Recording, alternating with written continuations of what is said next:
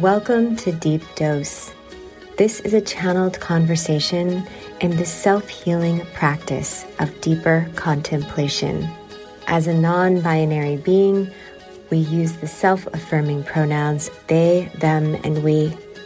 Thank you so much for your presence and joining the ride. We're dropping in this morning around the contemplation of what we have called agents of change. Agents of change are folks who have come into our life and in some journey together, some experience, in some relationship, in some way, this person has been a catalyst for our change. Our change, what we're referring to in this space, is our evolution, our growth. What's interesting about the evolution is that it's really just a remembering, a coming back to self of what it felt like to exist in a time before anyone else around you seemed to realize that maybe you were a little different. Though it was many years ago, we know that our mother noticed that we were different. Now, in her mind, it was different because in her mind, she held in place narratives of binary as part of her belief system. She believed to be it as a part of her religion that no thing like that could exist, that it wouldn't be accepted, that it would be cast out, and her true fear was that her child would go to hell.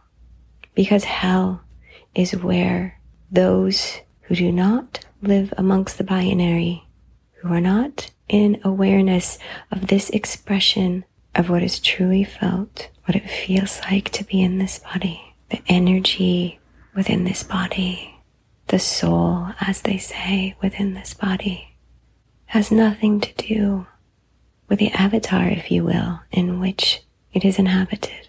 It's a bond with the species, having an experience here in this realm, with the awareness that there are many realms knowing who you are is very powerful.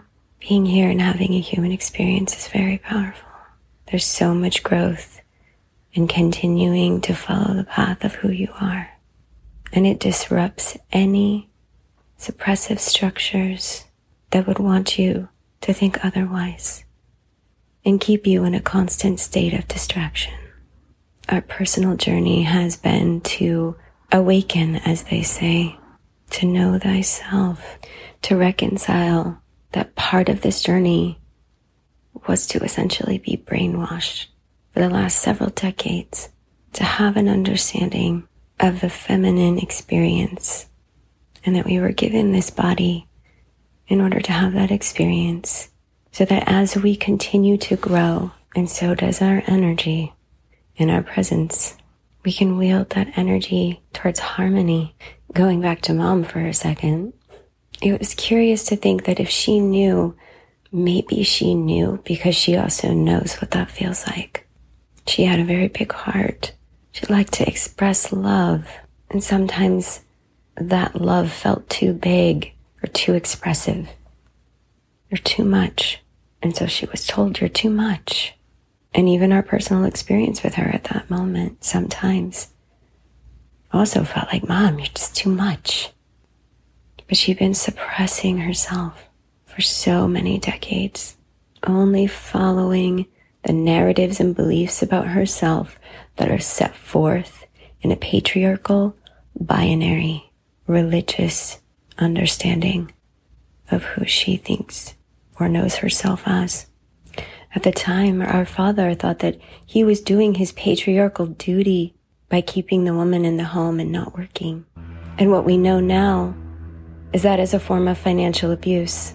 There was a conversation we remember with mom one time where it seemed that so many of our financial struggles were a part of the reason why there was always fighting in the house. And this was in our more adolescent years, so we were becoming more vocal because apparently children are not allowed to speak. But we just said to her, this is so confusing. Why don't you get a job? At that point in time, our brother, we were in high school. We're taking care of ourselves for the most part. And her answer to that question is, Your father would never allow it. And we looked at her, just so confused. That's not what felt true for ourselves. And yet here we are speaking to a parent who we're supposed to be modeling ourselves after. But Why would we model ourselves after two people who seem pretty miserable most of the time? It's interesting to trace back the voice, if you the voice of be like your parents. You have to be like your parents. You're a makeup of your parents. Your parents like this, your other parents like that, so you're like this. Believe what your parents believe. Feel how your parents feel. If your parents feel heterosexual, well, you have to feel heterosexual too. That voice is essentially speaking untruths in order to keep everyone somewhat the same or at least obedient. Every single human is a unique expression incarnate. By design, the diversity of every single being. It's by design. And the more we can collectively embrace that, embrace the diversity of all things, see each other as incredible, unique pieces of art from nature, feels the connection that the energy that animates every single one of us is the same energy. Thank you for being in this contemplation with us. This is Deep Dose, and we are Eden.